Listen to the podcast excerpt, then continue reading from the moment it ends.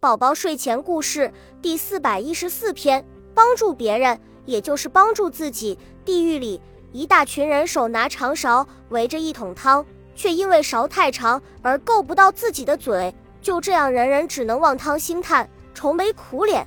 天堂里，一大群人也是手拿长勺，围着一桶汤，虽然勺柄也长，但大家都舀起汤来喂对方，这样就都高高兴兴地喝到了汤。